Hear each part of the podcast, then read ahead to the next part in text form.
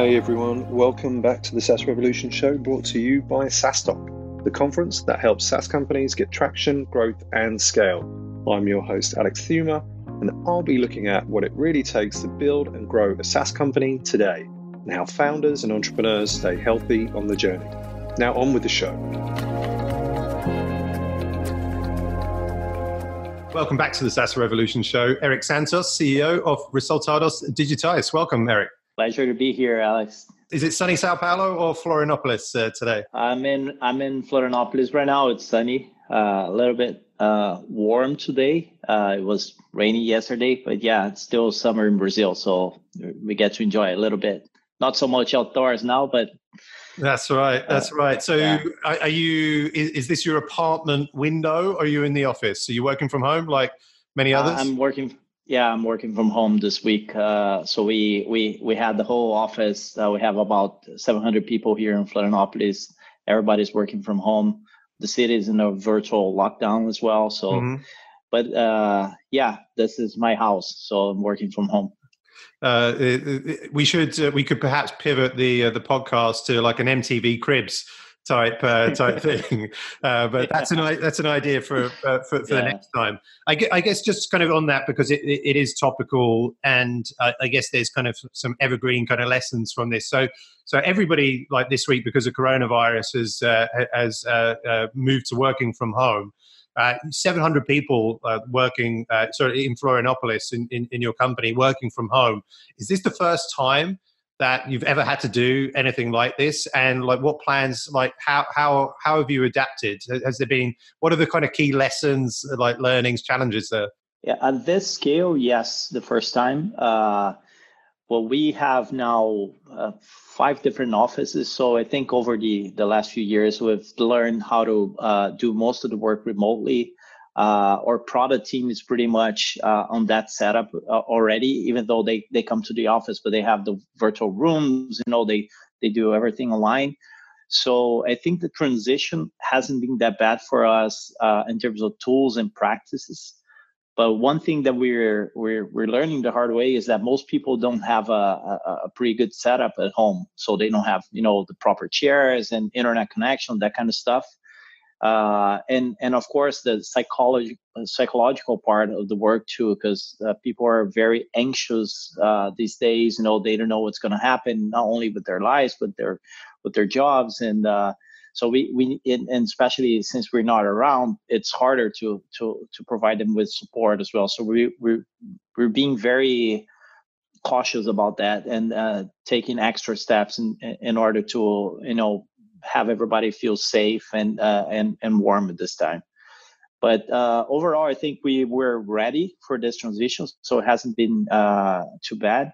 And it's good. I think that, you know, after this crisis over, we'll probably have a lot more remote work rather than office work at RD, I guess. Yeah, certainly will save on the office costs potentially, depending on your lease, and hopefully this is over soonish. But we're certainly preparing for at least sort of a month or two more, if not longer, but hopefully not longer. But you know, we not sort of jumping the gun there. Like we've had you on before, but for those that didn't listen to that podcast yet, you know, can you tell us, you know, who you are, who is Eric Santos, a little bit about yourself, and what is it that the company does, and like how you came about sort of founding this company? Sure. I'm Eric Santos, CEO and co-founder of RD. We have a marketing automation software called RD Station, and then last year we acquired a CRM company. So now we have another product called RD Station CRM too. So we have both a marketing automation product and a CRM software too. We've been around for 8 years now. This is my second company. My first company was in the mobile space. We used to develop mobile apps and sites for brands back in the 2005, 2006 years. And then the idea for RD actually came because of a pain that I was, you know, feeling in my previous company. We were doing online marketing back then, but it was pretty hard, not only in terms of tools that we had to use different tools that didn't, you know, talk to each other. Then it was hard from an operation perspective, but also in terms of methodology. We didn't know exactly what to do and how to do that. And we thought that online marketing in general was a very big opportunity for SMBs in Brazil. But like nobody was doing anything in that field. So we decided to start a company to do just that. We launched the product in 2012. It's been a crazy journey so far with, as I mentioned, we have now over 700 employees, more than 15,000 customers, now in more than 20 countries. And our main focus is still Brazil, where we have the majority of our customers. But we, a couple of years ago, we started this international expansion plan. And the goal there is to be the leading growth platform for SMBs in emerging markets. So we started with Latin America, and now we're expanding to other emerging markets as well. Cool. Thanks for the background there. And your venture back, the last round of funding was a Series D. Is that right? Yeah. Yeah. Yeah. We raised our Series D last August.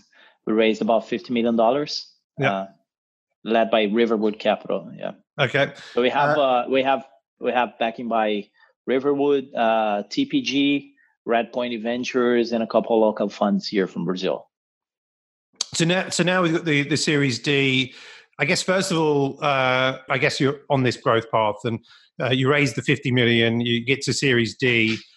From that point, you know, what changes you know for the company, if anything? I think we can divide our story into, you know, a couple different phases, but I would say that until 2016, we were very focused on basically just growing the company here in Brazil with the one product that we had. And then at that point, we realized that the opportunity was bigger. And we were mature enough and strong enough to start pursuing new avenues of growth. And two of them that we just started exploring back then was, the first one was the international expansion opportunity. The idea that the same things that we did in Brazil in terms of education, in terms of methodology, partner channel, and software itself, would be replicable in other emerging markets, and we saw that most of those markets were still basically untapped. So that was the first idea that we started exploring back then. And then the other one was the idea that we actually create a meaningful connection with our customers, and they have needs in other areas of their growth machines as well. So we think that we can help them with two different things. One is to really create an ecosystem of other integrated apps around our software. So we have now more than 100 other SaaS companies from Brazil integrated with their RD Station in all different verticals that try to help our customers with having a better user experience and more consistent customer data. And having additional products to the product line as well. That would be that's something that we started with the CRM acquisition a couple of years ago, and we're thinking about a roadmap for that as well. So we started exploring those ideas in 2016, but actually only last year that we actually had meaningful data and proof points to really step on the accelerator and put some, more resource into those initiatives. So that was the main idea for the Series D. We at our what we call the core business unit, which is the marketing product in Brazil, we're basically at break even. We're growing sustainably, still very fast, but sustainably we wouldn't need a new round of funding for that. But for the other opportunities, definitely more investing. So that was the main idea for that round of funding. And we had a very aggressive plan for 2020. I think that most of it still applies. We haven't changed anything meaningful yet. But of course, we've been, you know, cautious about what's going to happen in the next few weeks or months, and trying to track different leading indicators to see if there's anything meaningful that we need to change in our approach. But rather than that, the goal is to really become the leading growth platform for SMBs in emerging markets. So from the Series D enables, obviously, these strategic ideas you've been thinking about and looking at for a couple of years, prior. One being the internationalization, for growth and focus on emerging markets, and one being this kind of platform play, to become a platform rather than just a product. And from if we just look at sort of both, to understand and help the listener maybe as to why you would want to do both. So obviously you focus first on Brazil as a market, which is a very large market, and have achieved phenomenal growth there. To go into the internationalization phase and not doing what I guess a lot of companies, what we see in Europe may do, or even the US. Like in Europe, when you scale, you go to the US, or Israel, when you scale, you go straight to the US. But in Brazil, you can actually grow to a pretty good size within Brazil, and then you're looking at emerging markets, not the US first. Maybe can you explain a little bit why there? I mean, you mentioned a little bit earlier about just kind of that untapped potential. Yeah. Why would you not want to go to the US? Maybe help the listener understand that. Sure. I think it's a common question that why should you pursue those two initiatives at the same time, since they're, they seem to be in a different direction. And of course, I mean, we think that the addressable market in Brazil is much bigger than what we have now. We think that's probably around 2 million companies that could be our customers, and we have about 15,000 customers, so still scratching the surface there. And then for those customers, the idea of becoming really a platform and having more offers in our solution is, I would say, that's probably a no-brainer. But the international part, we think that we need to, it's a big opportunity, and we think that the window of opportunity for that is kind of narrow, because at this point in our industry, I think that most companies are still focused either in the US or in other developed markets. By the way, they are right to do so, because that's where the money is, and where the markets are more mature, and we have more demand. But at the same time, we since we are from Brazil and we live this every day, there are a lot of different things that the American companies simply don't get when they come to a country like Brazil. For instance, they usually have their contracts in English. They try to charge customers in US dollars. Their customer support team is based in the US or in India, but they only speak English. They don't have connections and networks of partners or resellers on the country. So that's, especially for SMBs, it's a big challenge. Like in situations like this, like in the last few weeks, our currency has been deflated a lot. It's fluctuating a lot in the last few weeks, and people get really nervous that they have commitments in currency like US dollars. So those are the kind of things that we need to adapt when we want to serve SMBs in a market like Brazil. And then when we go to Mexico, when we go to Colombia, when we go to Indonesia, it's the same situation here. So I think that not only it is an untapped opportunity, but I think that we actually develop the right muscle and the right solution for a country like this. And if I go to the US or to Europe, maybe I might lose the competitive edge that I have. On the other hand, I think that I if we do everything right, we think that we can basically replicate what we built here, so in other emerging markets. So that's the reason that we decided to assume this, what we call the contrarian approach for international expansion, because, as you said, the natural path would be to go to the US or to Europe. But in our case, we we're more excited about this opportunity of becoming the leader in emerging markets. And I would say that probably another good side effect that we had with this strategy is that the team actually sees this as an opportunity for them to have an international career with NRD. So it's a good way for us to attract and retain talent in the team as well. So it's a good side effect that we didn't see beforehand. You've got the strategies which have been able to kind of act on like after this Series D. What about the execution sort of part of it? So in terms of, again, I mean, the Series D was last year, right? Was that right? Series D, yeah. last year. So yeah. If we're talking 2020, and again, I don't know how much the strategy has changed, perhaps not more so like for you with what's happening at the moment, but so you set out your 2020 goal, and you say, you know, again, like we're going to be a platform company, and we've got the international expansion. From the execution side of things, like how do you sort of roll this out? Can you give a kind of like high level view of that? You know, is it are we on a quarterly basis saying, okay, we're going to focus for the next 90 days on, you know, working on the platform and then international expansion? How does it work in tandem? Just some ideas about how you go about executing against the strategies would be cool to know. I think it's a great question because it's something that we're learning along the way, and I think we're getting better at now.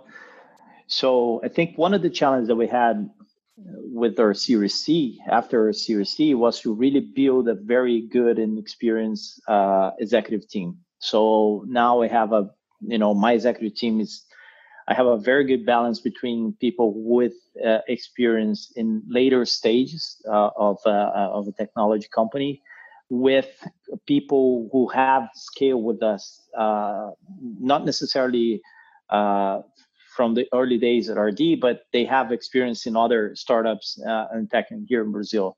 So I think we have this good balance now, and I think we have a good governance system for managing the operation in the core business here. So it took us about a couple of years to get to that level of performance and cohesion in the team there. For the new things and you know, for that part of the business, I mean, it's just regular, quarter by quarter basis, getting efficiency, getting scale, the regular reports and incremental improvements there. For the other part, I think one of the learnings that we had was that we actually need to treat them as startups internally. And what I mean by that is that we actually need to basically isolate those teams, have an entrepreneur in front of the initiative there, and basically have a different set of goals and different set of metrics that we keep track of, instead of like revenue and, unit economics on just the regular operation there. We actually try to measure product market fit, try to measure, adoption and early retention. We have a different rhythm and cadence. So, more specifically about my job, when I have meetings with my execs, it's just regular one-on-ones and check-ins with them, just to see how the operation's going, if there's anything I can help them, that kind of stuff. But when I have meetings with people leading initiatives such as new products or new geographies, they're much more like board meetings, in a sense that I'm playing the role of an investor. Like I'm trying to coach them in a way that I would if I were their investor. And then having a different set of agenda and objectives there for those initiatives. And that way, I think we have tried to prevent that little initiative to get in the way of the bigger operation, and vice versa also, because we tend to make it too corporate too soon if we don't watch for that. And we also try to preserve the same skill set and attitude that entrepreneurs have in the early days, that they're not the same types of skills that you need to be successful at a later stage. So what I say a lot internally is that my executives are very good at the state that we are right now with the company. I'm not sure they're going to be great, 5 years from now. And definitely they're not great for the early days. And also the founders that I have in those initiatives are not great for the stage that we are right now. So it's good to have that kind of flexibility internally. And it seems to be working now. I think that, we've definitely made a lot of mistakes in that sense the last couple of years, but it seems to be working a lot better now.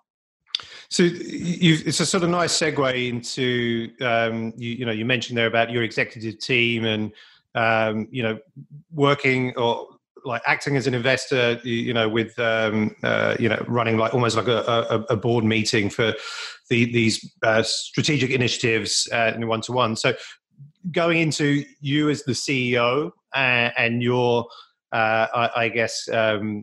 daily, kind of weekly, monthly habits and sort of routine. A number of questions. So, how many people report into you? Would be good to kind of know. And then, how is your time, spent during the week? How much time do you spend on strategy? How much time are you spending? In the business, working, on day-to-day things, if anything. And so from managing people to thinking about strategy to actually, working on problems within the business, just give us an insight into your role as a CEO of a 700-person company. Sure. So right now I have 7 people reporting directly to me. And it's very, I think we treat it as a very fluid org design there. So it makes sense now. It might not make sense 3 months from now. So we're always changing that, trying to improve that. But that seems to be working. I think that's the best span of control that I can have. Because if I have more than 10 direct reports, I'll never be able to give enough attention to everyone. So having said that, today, I usually spend, if I look at a quarter, I usually spend about a fourth of my time with, what I call people stuff, like attention to my team, to my broader team, and also doing skip level 101s, that kind of thing. So that goes about and watching out for the company culture too. So that's part of the people bucket. The other part, the other fourth would be strategy. So defining, aligning, communicating strategy, both to the board, to the product team, to my exec team, to other parts of the organization. I think that would be the second priority there. The third is execution. So making sure that we hit the numbers, and then all the management stuff, and keeping track of projects, KPIs, helping people deliver the results. And the other four would be kind of miscellaneous, but I would say that probably part of my job, fundraising fits into that. So in times like this, I don't have to do much. I just keep the relationship alive with my investors, potential future investors too. But I don't have to do much. But when we are actively fundraising, then the pie chart is a lot. That part of the pie chart is a lot larger than, and I doing marketing stuff like going to events and doing podcasts like this.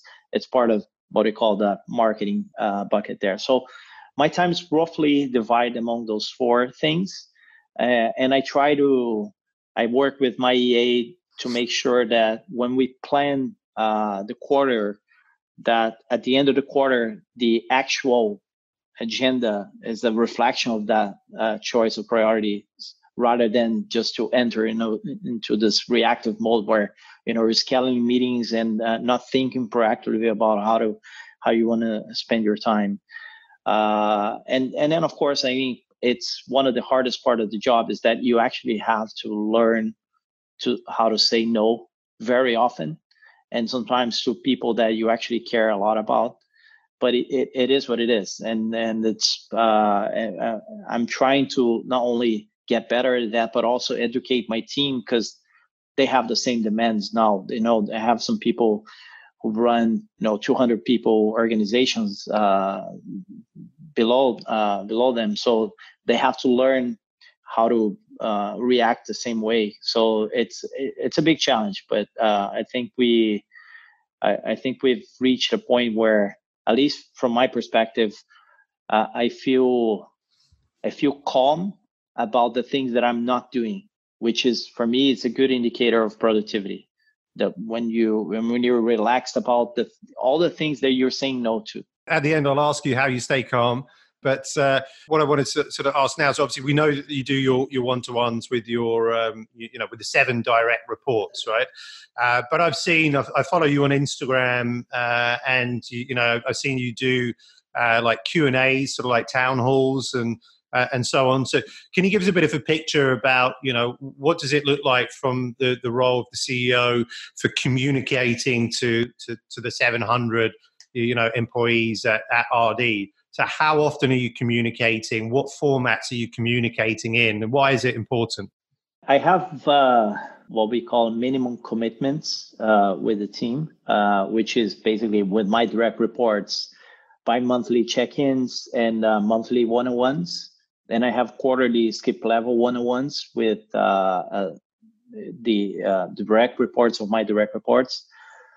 Then I have quarterly meetings with what we call internally the steering committee, which is a larger group of about 30 people that would discuss strategy there.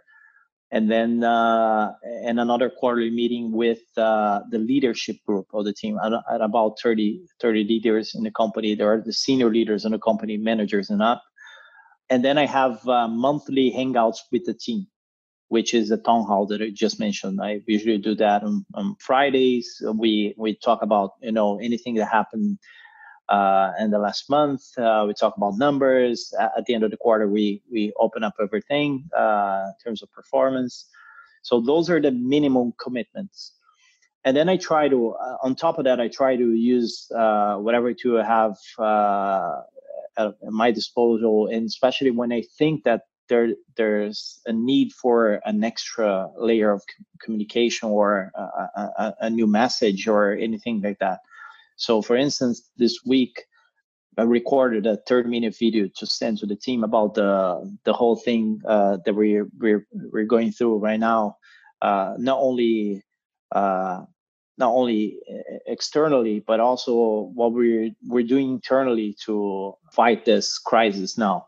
So I could have waited till Friday, but I thought that it'd be a very good opportunity for us to get closer to the team, especially in a moment where we're not working in the office.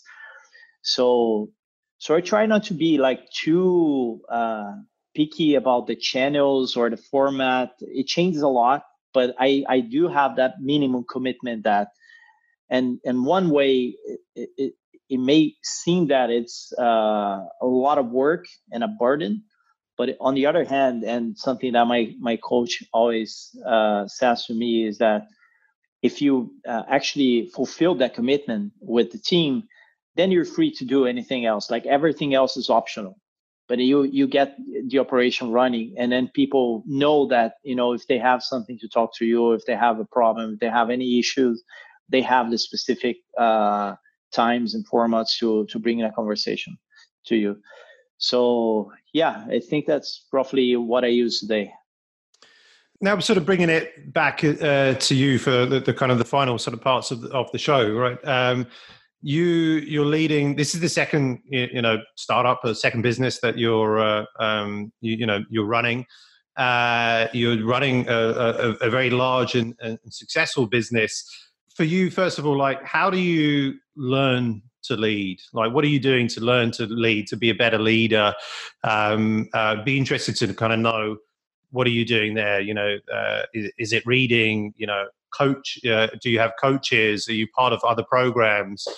This sort of thing. So I'd like to learn about that before then we get into, you mentioned about being calm How do you stay calm? What are your kind of tips for that?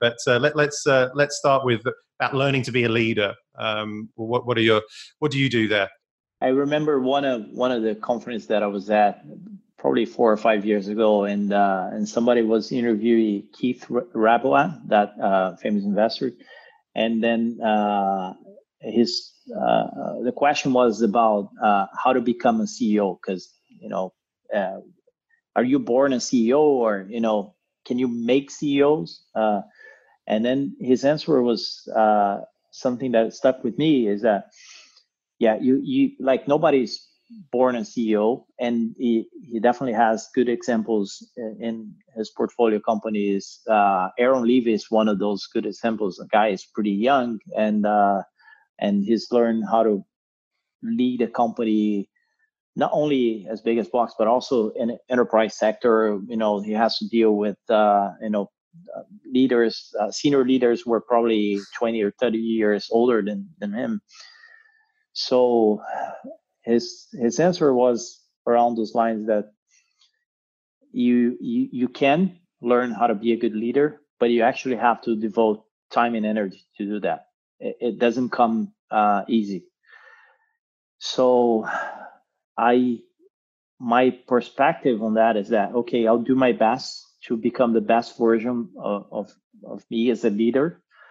If I feel that it's not enough for RD, or if my board feels that it's not enough for RD, happy to talk about it. So I'm not attached to the position or the title. But while I'm still running the company, I need to make sure that I do my best to become the best leader that I can. And then there's a lot of reading, there's a lot of things that I watch or listen to. I try to go to executive programs that I did one at Stanford, another one at HBS. One per year, which is good for you to take a step back in the company and learn different things. And also, for the last couple of years, I've been using the help of a coach. It's helping me a lot because there are many things that and in my case he has the experience with, so he's able to guide me through some of the situations that I go through. And in other times, it's just somebody for you to share your ideas or concerns with, and it's a good way to kind of have the reflection of those thoughts back into you, and then it makes you realize things a little bit better and think a little more clearer. So it's been very helpful to me. And the last thing that I do, especially this last couple of weeks, I've been doing this a lot, is to talk to other entrepreneurs in the same situation. So I'm part of different organizations. One of them is Endeavor, a global organization that helps entrepreneurships and scale-ups. And here, not only globally, but here in Brazil too, we have a lot of other companies that are roughly at the same stage as RD. So, and I have those, I'm friends with the CEOs of those companies. So in situations like this, like, we just call each other and then talk about shit that's going on, like, especially those last couple of weeks. Like, it's new for everybody. Like, nobody has gone through this ever. So not even, more experienced leader or your coach. So I think it's a good way for us to learn and also to keep emotionally calm in the process. So I'm not a calm person. I mean, I get very anxious. I get stressed a lot. But one thing that I'm trying to get better at is that I try to be more deliberate and proactive about my decisions on what to pursue, what to do, and how to allocate my time. And even if it takes time for me to actually plan my week or my month. But then after I make a choice, like, I try to be calm about the things that I'm choosing not to do at this time, which is for me the biggest factor of anxiety and stress. the things that I know that I should be doing, but I'm not being able to do for whatever reason. So I think that's what's helping me a lot in terms of managing stress and anxiety. A lot of different things, like, you know, from how to manage the schedule, having dedicated time for my family, having also dedicated time for my hobby. I drive go-karts and cars, so it's another way for me to have an emotional outlet too. So having specific times for those things also help a lot. That's how I'm dealing with the pressure. It's not easy, but it's fun if you think of it as a learning experience as well. Do you switch off from work on the weekends and just dedicate Saturday, Sunday to family, friends, and yourself, or do you find that that's not possible and you still have to kind of allocate some part, you know, towards work? How do you work on the weekends? I try not to work on weekends. One thing that I do every weekend is to reserve a couple hours just to plan the week, because I feel that when I spend that time to plan the week, I start Monday in a much better shape. So I think it's worth doing that. Doesn't necessarily need to be at a specific time. So it can be on Saturday morning, Sunday night. It depends a lot on what I have planned for the weekend. But then, of course, like, there are times where we actually need to work. So I try not to be too radical on any extreme here. So, for instance, like, this couple weeks have been very challenging for us. And it's not that I can just go to the beach and stay there, hang out there, and pretend that nothing's happening in the world. So it wouldn't be right anyway. But at the same time, I don't believe that it's a sustainable rhythm if you work every weekend and you don't have time to switch off. So even when I have those 2 hours, those are the only 2 hours that I'm actually working on the weekend. The other times I'm not, I try not to think about work and try to disconnect from work as well. It's hard, but this is what I'm trying to do, especially in the last few years. Awesome. Well, I know we've come to the end of the show there, but a lot of learnings from, I guess, the Series D, but also I think from a lot of people that certainly aren't at the Series D sort of level and beyond to understand, how to kind of run a business and look at strategy and execution. So really appreciate you sharing that with our audience today. Eric, thanks so much. My pleasure, Alex. You know that I'm a big fan of your work, and do anything to help your community too.